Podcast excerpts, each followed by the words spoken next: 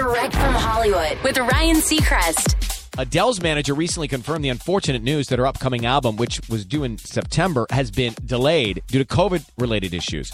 But if the rumors are true, the extended wait will be more than worth it. An insider tells the UK's The Sun that she's hoping to have a more modern, soulful sound for the project. She enlisted two incredibly talented producers to help her John Legend and Raphael Saadiq. Now, Raphael, if you're not familiar, is a pop star in his own right, having fronted Tony, Toni, Toné. He's also produced hits from the biggest ladies of soul, Whitney Mary J, Solange, just to name a few. So neither Adele's, John's, or Raphael's camps have confirmed or denied the rumor. We'll keep you posted.